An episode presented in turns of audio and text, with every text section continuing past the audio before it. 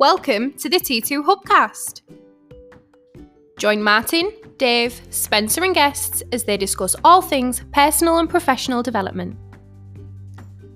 The T2 Hubcast, brought to you by the People Performance People.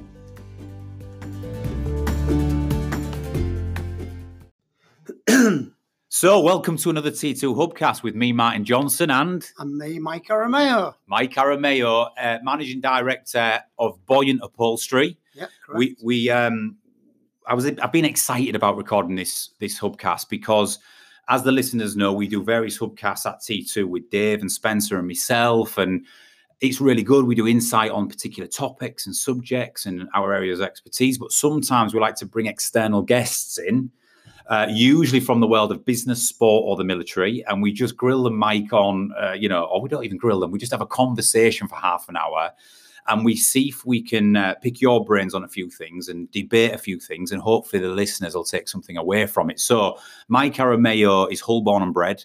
He his story for me is inspirational. It's a it's a successful story. He started out uh, doing. I'll let him sort of elaborate on that in a second. Started out doing many jobs, then got into sales in the furniture industry. Worked his way up from carrying a bag on the road selling furniture um, to to working his way through the leadership ranks and eventually reaching the top echelons of buoyant upholstery. Are you a shareholder as well, Mike? I am, yes. Yeah. So you're managing director and shareholder Yeah. of Buoyant. You've been at the company how long?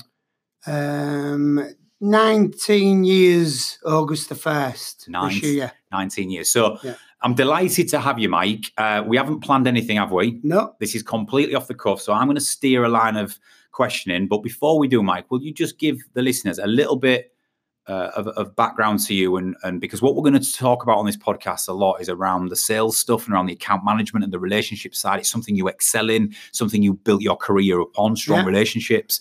But just give us a bit of a snapshot of, of, of your journey to, to where you are today. Okay, well, uh, as I say, by the way, every conversation you have with, with Martin Johnson is a grilling. It always is. So don't let him uh, fool you there.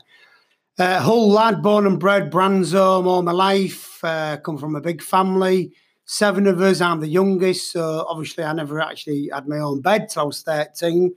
I used to sleep in everybody else's beds when my brothers didn't come home during the night.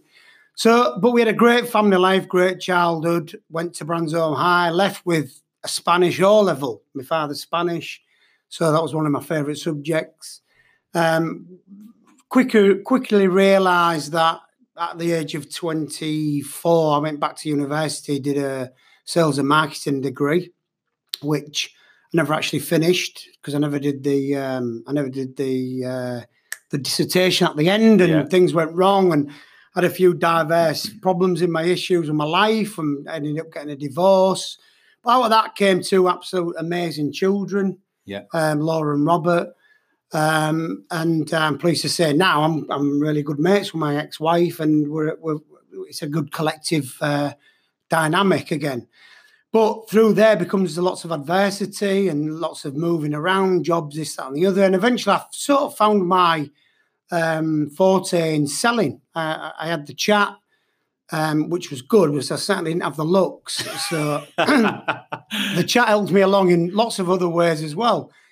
Um, and, and to the and, to, and just to jet there, Mike, to the listeners, the chat is a northern term for I had the gift of the gab. I had the gift of the I gab. could socialise. I Yeah, could speak yeah, very well. yeah. Yeah, absolutely. talking to anybody at any level wasn't an issue for me.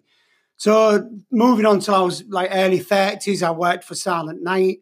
Within six months of being a rep, I was national sales manager. Excuse me, Martin. Sorry, No, and right. um, I eventually moved up through the ranks. I was there for ten years. I joined Buoyant Upholstery, became national sales manager. Then I became sales director then deputy managing director, and then managing director. And then I bought into a company that was doing not very well at the time. Yeah. A guy called Charles Wade owned it um, personally. And Charles Wade, is, um, am I right in saying Charles Wade uh, is is the late Charles Wade? It, yeah, and Charles. Wade is probably one of the biggest figures in the furniture industry in the UK, owning lots of brands like you've heard of G Plan and people like that, uh, Duresta, and all, and he owned Buoyant at the time. So when I became MD, it was losing about 3.2 million. And he asked me whether I wanted to buy into it. And I said yes. And I scraped together 20 grand. God, I can't all of a sudden speak anymore. Yeah, he's got man flu. I scraped, I scraped together 20 grand. I lent a few quid off a few different people and I bought 10% of the business. And we went from there. And it was just 16, 17, 18 hours a day working Wow. very hard, building up a great sales force and trying to get over what I wanted out of the sales force and the way I wanted them to work became a successful formula for us. Not everybody works in the same way. I've got my very own, own unique way of working. Yeah, I know that. And just to interject there, Mike, and um, you know, the reason why I wanted to record this hubcast with you is because um, that journey is, I think, uh, very interesting, probably for many listeners, in the fact that you've come from almost nothing into a sales role without any formal sales training. So there was never any sales methodologies or anything that you sort of like were picking up along the way your own style and your own way. But to develop into those leadership roles and eventually into a major shareholder and managing director of the business, which was at the time losing money or not performing very well, and to to, to sort of fast forward to today and turn that around on its head to the to the to the results Buoyant have been producing traditionally over the last five years is a phenomenal story and a turnaround. And why I wanted to get you on is because you've built a lot of that success on sales, on being a sales led business and never letting your foot off the pedal in terms of finding new opportunities and growing accounts and expanding within and penetrating the marketplace and taking market share off other off other companies. So um, I, I don't know if you would agree, but you, you did put a lot of your chips on on the sale, on your ability to sell and grow. Well, listen, for me, I'm a I'm an out and out salesman. You know, I'm, yeah, I am the the managing director, but I have five other directors: production director, financial director, logistics, and so on and so on. Each of them guys are professionals at what they do. I have no idea how to do their job. No idea. Nor should you if you if you're doing your job. And when I got right? them all together and I said, look, guys, I, I can't do your job. I don't know it. But what I do know is I'll get you the sales if you lads can make it, add it up, deliver it, make sure it's fine, develop it, design it. I'll get you the sales because sales is is me. It's what I am. I have my own, like I said, u- unique way of selling. Selling for me is about being a personal thing that you've got to take at heart. First of all, I could never sell something I didn't believe in. Right. So you you hit a really good point here, and I just want to jump in there because we at Trans Two, I always have two uh, two philosophies of of sales, great sales, and you've already jumped into one. And again, we haven't planned this, right? But a, you have got to know your product or service inside out. Inside out. B, to your point, you have to be genuinely passionate and believe in your product or service for it to come alive. Well, there's two bits you've you've said there. The genuinely passionate bit is the bit where genuine is. I am known in the industry. I'm known. You know me. My friends know me. Your friends know me. I say what I think, and and sometimes it's not the right way to go. Even people listening to this, Mike, there's an element of rawness to you. It's real. You know, there's no there's no polish. Charles Wade, there's no you- polish on there. Charles. Wade used to explain me as a rough diamond. that's what he used to say. My MD is a rough diamond, and I think that's probably what I am. I'm more of a a- a market trader than I could run Coca Cola. Coca Cola would would bore me to death. but genuinely, you've got to be honest with people, and that's what I'm known for in the industry. They know they come to me at the NEC, all the other MDs. I have a look around my stand, but they know that if they ask me if I think it's any good, I'm going to tell them Mm, because I've got I've got no way of I don't like the grey area of life. mm. I like black, I like white. And sometimes it doesn't do you well to be that honest. Yeah. But I find 99% of the time it's the way to go. You've got to be honest with people because then they trust you. Mm. Because if they trust you, they're always going to have a look at what you're selling Yeah. because they buy you first. Yeah. They buy you as a person. Yeah. And if you believe in what you're selling, they're going to have a look because they know you're going to look after them. So let me ask you a question. Love that, but let me ask you a question. Um, people say to me, Martin, but can't you be a good salesperson if you're not passionate about the product? For, for example, um, I'm selling uh, cups, right? I'm selling Yeah. mugs with Yeah. with your brand on the side of the mug. Yeah. I can't get that passionate about a bloody mug, right? Right. The mugs are mugs, But what I say to that is, and this is where maybe Linton, you've sold furniture. Now, the question for me is: Is Mike Arameo passionate about furniture, or is Mike Arameo passionate about delighting customers and building relationships? And and can you get away with one or the other? No, uh, difficult, well, not not a difficult question to answer. I believe you can sell anything if the product is worth selling. So, you've got to have a value to the product, yeah. Your product, your cup, your cup. We need cups. We use them every day. You can you can't get passionate about a cup, but you can get passionate about the sale, about the service, about the way you handle the pay the people, and you can get passionate about all those peripheral things because in that instance, the product sells itself. I love that because anybody listening to this in sales or any sales leaders or managers, if you are selling a transactional product where people can get it anywhere else, right? Let's say you are, right? I know we can always claim differentiation. We always like to think out, but if you are in an industry where you're selling something you can't overly get passionate about, I just want to pick up on replay on something Mike said then. You can be passionate about the peripherals of the sale. Love that. You know, passionate about your connections with the customers, your relationships, your service levels. You can get passionate about why you, even if the product itself is a transactional product. Yeah. Does that Well, make sense? Absolutely, because that you've usually got. I sell designer led furniture, so it's all about cutting edge design, comfort, sit.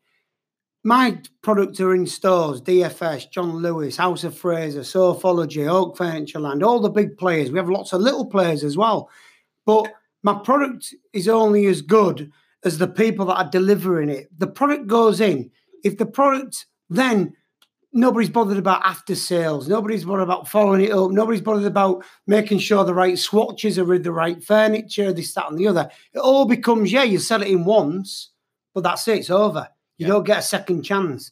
You've got to, all of the peripheral things are probably as important as the initial sale. People sometimes want your product because it's the only one. We all want to buy an iPhone because iPhones sell themselves.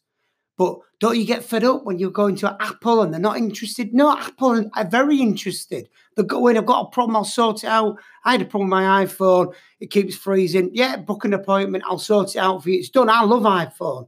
Mercedes, they look after me. I go in, I've prob- loads of problems with my Mercedes car. Why don't I go and buy a BMW? Because I love the people at Mercedes. They're mm. great people, they look after me. And it's the reason I go back. Yeah, I love that. And it's not really about the car. yeah. You know, it's about the people who are going to look after me because I know I don't want grief. I don't want aggro Yeah. when I'm doing something. So when my guys are selling, they're selling the whole thing, not just the product. Love that. And and it's it, it really boils down to honesty, relationships, and being trusted by who you're selling to. Love that. So, first salient point of this hubcast, because me and Mike have got the ability, if it allows us, we've got 30 minutes for this, and we could let we can talk all day, right? So, the first salient point, just to just to sort of uh, what Mike's saying there is is it doesn't matter what products or, or, or service you sell, right? You can get passionate about the peripherals and the process and the whole thing of sales and not just the isolated products. If you've got a product you genuinely believe in and love, it's a double whammy. It's brilliant. If you're if you're genuinely, you know, people who sell art who are into art, it's it's, it's Yeah. I mean, I uh, we run Trip T two. We get to sell helping people and changing people's lives. Now Yeah. it's a double whammy for me. But if you're not, if you are the person selling cups or selling furniture or whatever it might be, and you're not overly passionate, you can be passionate about the peripherals, and that makes a difference. Absolutely. Love that, Mike. So, next question for you, and this is this is literally my brain's working, so I'm Go just going to hit you on. Account. A lot of our customers ask us questions around account management and account expansion. So they're landing a customer. The lot of mistakes salespeople make is they're landing a customer and they're doing an initial deal, and that initial deal in your world is to put a couple of, couple of lines of furniture in a store and see how well they sell, and then they walk on to the next one and they try and do the next one.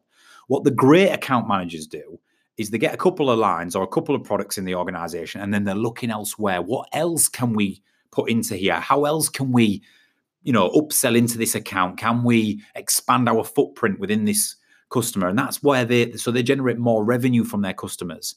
Um, you seem to do this very well. And I know your history is you get one you get one piece of furniture in a store before they know it, they've been a Mike Aramayo'd Yeah. and they've got half a Buoyant's bloody catalogue in the store. You know what I mean? I remember a long time ago, once threatening a retailer that if he didn't put some of my stuff on the store, I was going to ram raid his store during the night and put some product on his floor for him. Is And that a sales tip, or is that? Uh, no, don't go down that road, by the way. But that that's how you've got to be. You've got to be to the point where you believe in it so much. There's deals to be done everywhere. Everybody wants a deal. We do with we do with all the major retailers. But you've also got to be clever. I've got sales reps who will deal with three or four shops within the space of four or five miles. You've got to give them different products. You've got to give them different fabrics. You've got to give them a different look. You've got to give them a feel of that they're getting some exclusivity and they're getting protected as well because the man who goes around selling the same product to six different stores in the same town suddenly ends up with one shop and the other five won't deal with him again. Yeah, because you're always going to get that attrition. You're always going to get yeah. So it depends on what you're selling. A lot of it's down to that. But a lot of it boils down back to the thing is uh, being honest with people and not be afraid to say, yeah, your competitor up the road, we deal with him. Mm. But he ain't going to get what you're going to get. And test me out. Try and order what he's got through my company. They'll knock you back because there's a there's a line on the account, etc., etc. So you've got to you've got to be honest with people. It's the main thing, and you've got to obviously boils down to give them a service. Yeah. So you're more likely to expand the account if you're not afraid to do so, but also on whatever you've initially delivered in, first few products, deliver you've got to prove yourself first. So if you deliver the great service, you deliver a great product, it earns you the right to then be a bit bold Yeah. about taking more and about Well, this NEC, the NEC January is the biggest furniture show in the in Europe. This NEC, we went a little bit more up market than what we, we're very middle market, touching to top end. We went a bit top end of this year. And the, the reason we did so well is because people will come on the stand and they will give us an opportunity because they mm. know that the service is brilliant, the product's made well, and if it stands up to what we're trying to sell, we try, our average selling price went up over £157 per sofa, which is massive. The proof in the pudding is all this gear is going out and be delivered April, May time, whether it then repeats and sells out. We believe it will. They believe it will because they've put it on the floor. But they've given us an opportunity because they know that the basic product from us is brilliant. Mm. So comes back to your point. Deliver upon quality and value in the peripherals first time, it earns you the right to go after bigger things. Absolutely. It does the bigger things don't come without it, right? No, Sometimes expand. sometimes we try and expand before we've Yeah. even built any relationship or delivered You don't get with- anywhere until you've got the relationship. They've already tested you. It's proven, and you've been honest, and you've got that. Humor is a big thing, Martin. Mm, well, you're a Leeds United fan, so you know. I know- is a big thing. I'll probably move on past that because we play West Brom today, and if we lose, it's all over. But I have been laughing at myself buying a Leeds United season ticket for 40 odd years and thinking, there, I've got the best trick in the world. Just get passionate about a football team. You buy it no matter what rubbish you're watching exactly. because it works for me. Yeah, It has Yeah. done with me and my son. So humor is a big thing. And I'd like to think I've got a like joke or two up my sleeve and I've got a story and this, that, and the other. I feel sorry for the man who I look at. I, I suppose I'm a little bit judgmental in the fact that I look at some salespeople and they just don't inspire me. yes, If people doesn't don't inspire me, I can't believe what they're saying. yeah. And I'm gonna I'm gonna back this up, right? What, what people also need to know listening to this. Now we sit here four years in at T2. Today is actually the day we launch our first technology platform. We've doubled the business year on year and we've been very successful, and that continues to grow. But Buoyant Upholstery and Mike Arameo was my first ever customer. We were. And I'm going to back up to what you've just said. Mike didn't know the quality of our training. He'd not seen any of the slides. He didn't know the content. But within 30, 40 minutes of me pitching to you or me talking to you about what we could do for your business, you bought into me and you went, I don't care, we're doing it. And because wrote- you, and know- because you've got a massive personality, you've got an infectious personality. Listening to your daughter last week on our podcast, by the way, she's the next Martin Johnson. she is, yeah. Uh, if, if you could teach her to add up, she'll tell you every single president from 1930, but, but two and two, Nala, is definitely four. But we'll move that on. I bought into you because your personality is huge and you inspire people, you're inspiration. yeah. I'll tell you a little thing about Martin. I'm part of the Prince's Trust and I was mentoring 11 to 13 year olds. And at the end of it, they had to go in a workplace placement and they came here. And those kids listening to Martin and his team and the presentation they put on was no less than what they did to me. Mm. A paying customer full of a room of sales professionals. They had a room of 11, 12 year olds. They got the same attention. That's the impressive thing Yeah. that you Uh, don't let your, your your levels drop just because from adults you're talking to children. You know, that says a lot about trans too and the people who work here Yeah. because you are obviously very passionate and you care about what you're delivering. And this comes back to your point there, which I liked because I didn't get you on the show to not pull any punches. But I feel sorry for the man or woman, but you feel sorry for the person who doesn't have that natural ability or is not emotionally aware from an emotional intelligence perspective inspire. that they're not connecting and inspiring with another person because we talk about the first 10 seconds, Mike. When you walk through a door and you shake someone's hand and you look somebody in the eye, you know in 10 seconds whether you're going to do business with them or not. You do You do. right? But by how people carry themselves, and you go friend or foe, like, dislike, in or out within 10 seconds. Yeah. You can't afford to get that wrong, right? So having the, the you can't really train for charisma or or traits, but what you can do is become conscious. If you're not good at it, you're gonna have to start doing something. You're Yeah. gonna have to start making a change, and you do that very, very well. But if you've got a massive personality, whether you know anything about what anything what you're selling, this that, and the other, you've got a massive personality. People will like you and they'll gravitate towards you. You can be taught anything. You can, you can. But if you if you absolutely Mister, I know every single inch of the product, but I don't know how to deliver it. Yeah, Pointless. it is. No, it makes a really good point. So for people, listen, there's some people who have great product knowledge and they follow the sales process, and you wouldn't have any other person on on the ship who, from a diligence perspective. But you have to be able to bring a product or service alive in the mind of the buyer, and to do that, you need to focus on the behavioural and the interpersonal aspect. Right, got eight minutes left, Mike. Two more questions for you. Okay. One of the things I I observe in you, we talk about negotiation a lot. Uh, you are a little bit of an unconscious master at this. Uh, I observe you. I've never shared this with you, but I'm going to share it with you now. We have a saying at T2 which says, uh, when we teach negotiation skills, that says, never concede, always trade. In the fact that when you're doing a deal, you don't. Some a customer doesn't, doesn't say, "Right, Mike, you want five grand. I'm going to give you three, and you go done." Right? What you do is, some customer will say to Mike Arameo, "You want it five grand? I'll give you three. And you say something like, "Well, if I do that for you, this is what I want in return," or "I'll do that for you, but I want you to order three instead of one." I don't. You, probably you're nodding at me, right?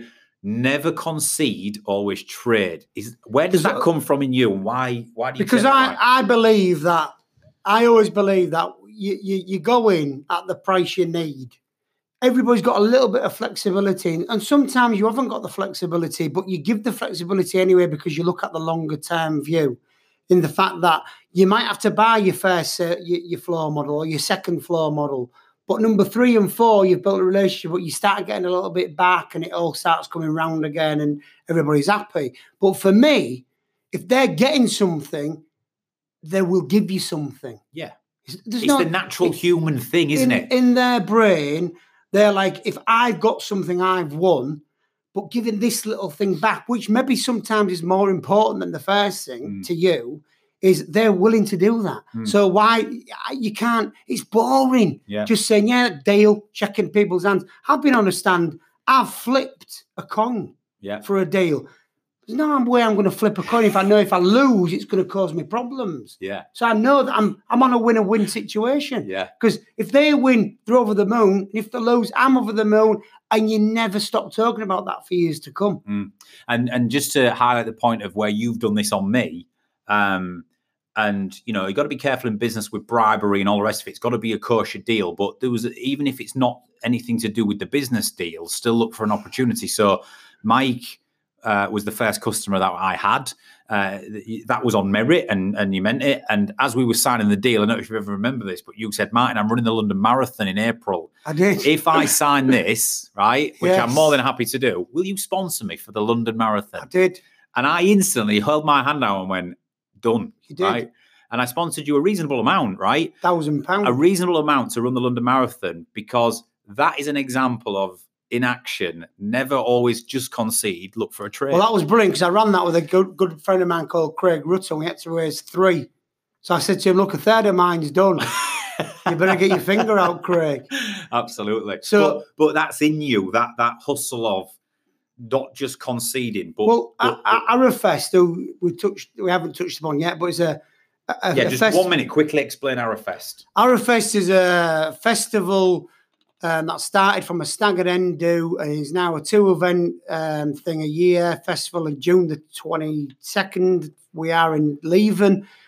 Um, family and friendly festival that we've now raised over 60, 70 grand for the children of Hull. Wow. Three different charities we support. It's now become um, a registered charity. And what's the first thing I do? Is I write to all of my customers asking them for some sponsorship. And I bet when they're writing the check, they're thinking, oh, God, not again. He's here again. But they don't really want to let me down because I don't let them down. Yeah. So Arrowfest, I use my contacts to help us raise a little bit of the cash. And rightly so, because And just to explain, Mike, where does the cash go to that you raise for? 'Cause Well, at the moment, we cause. support Freedom Road, we support Beat Bus, and we support the Scrap Store. And you're one of the few people who've been to every single one, Mm, Martin. It's yeah. number six this Love year, it, and you've yeah. just ordered your tickets. And there's a few people who've been to everyone, but and it's getting bigger. And we do a ball at the Christmas, and that's amazing as well. And it's one of the most satisfying bits of my entire life to be able to give underprivileged children something that they wouldn't normally have got. And that stems from my son and daughter, who are both actors.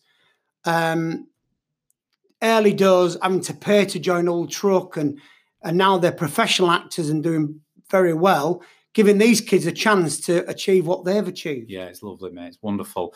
And this is the thing, you know, for for everything you are, the brash, the bravado, the straight talking, Good looking. yeah, good looking, you know, at the, at the at times controversial, let's say.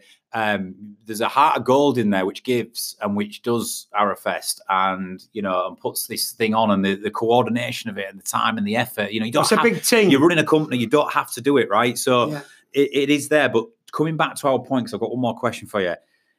What you're saying there is if you go through your life in a philosophy as it's okay to do things for other people and it's okay to go first and it's okay to do deals and to negotiate, but try to trade and not just concede because it's a human instinct, uh, certainly for salespeople, it's a human instinct to say, okay, Mr. Customer, we've always done that before where they go, they go to you, Mike. I haven't got 10 grand, right? But I've got seven. And if you sign today, we'll do the deal. Yeah. So you so the salesman's put under pressure. Good salespeople might go, Well, I can't go to seven grand because then it'll be a bad deal profit wise. But if I can, before I agree, let me say, okay, but if I do this, I want that piece of work over there, or I want this in return. And that's a great tactic. Well, that's just the know, art of selling, really. Yeah. And I think you learn that over the years. I think you learn how to negotiate with your customers. And let's face it, you know, I like a laugh and a joke, but there's some customers you've got to be straight up and down, very professional, Mm, do the deal, walk in, walk out, walk away. yeah, They're they're five percent. yeah, Ninety-five percent of people they want to interact, they want a laugh, they want a bit of banter, they want to talk to you, they want to do a deal, and they want to feel as though they've come away with a fair deal absolutely. and they've got something out of you. But you're always going to get something out of them if you're honest. Yeah, love it. Right, two minutes left, one minute, 50 seconds, Mike. Is there anything else you thought about or you want to finish with before we wrap it up? No, I mean, no, I mean, I'm, I'm, I'm chuffed to be here. I love the fact that you're doing well. I love a local Hull lad having a go, putting his uh, cojones on the table, so to speak. I know your family, I know your kids, I know your friends. I'm very, very happy to be a part of all of that big circle.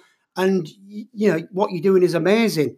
And like I said, you are one of the first, um, well, I was your first customer, and, and you've had a few spin offs since we've had a few people who we've come across and you know along the way and worked with each other and this that, and the other. That's all very good, well and good. But for me, it's about where the next stage is. You know, live your life to the full, enjoy it. But remember this: all of this, what we've talked about, nothing's more important than your family Mm. and your football team. and your dog. Oh, and don't forget your wife. Maybe not in that, In order, that order. because I might not have nowhere to live once you listen to this later on. But you've got to have a good time as well, and you've got to you've got to respect your friends, respect each other, and um, you'll always come out on top if you keep a smile on your face. Love it. Love it. And the last thing I'm going to say with 26 seconds left is not so long back, Mike Arameo had a heart attack, uh, a I major did, life not- thingy. Not the best day, Uh, not the best day of life. I'm going to finish with that because you've listened to this. This is only months on, larger than life. Yeah, yeah. You know, you can take anything on. You can Two bounce back. stents, and I'm running again. And I'm running exactly. So, Well, Mike, you Ara- made me run the marathon. Don't forget. Don't forget. You Yeah. signed me up without me knowing.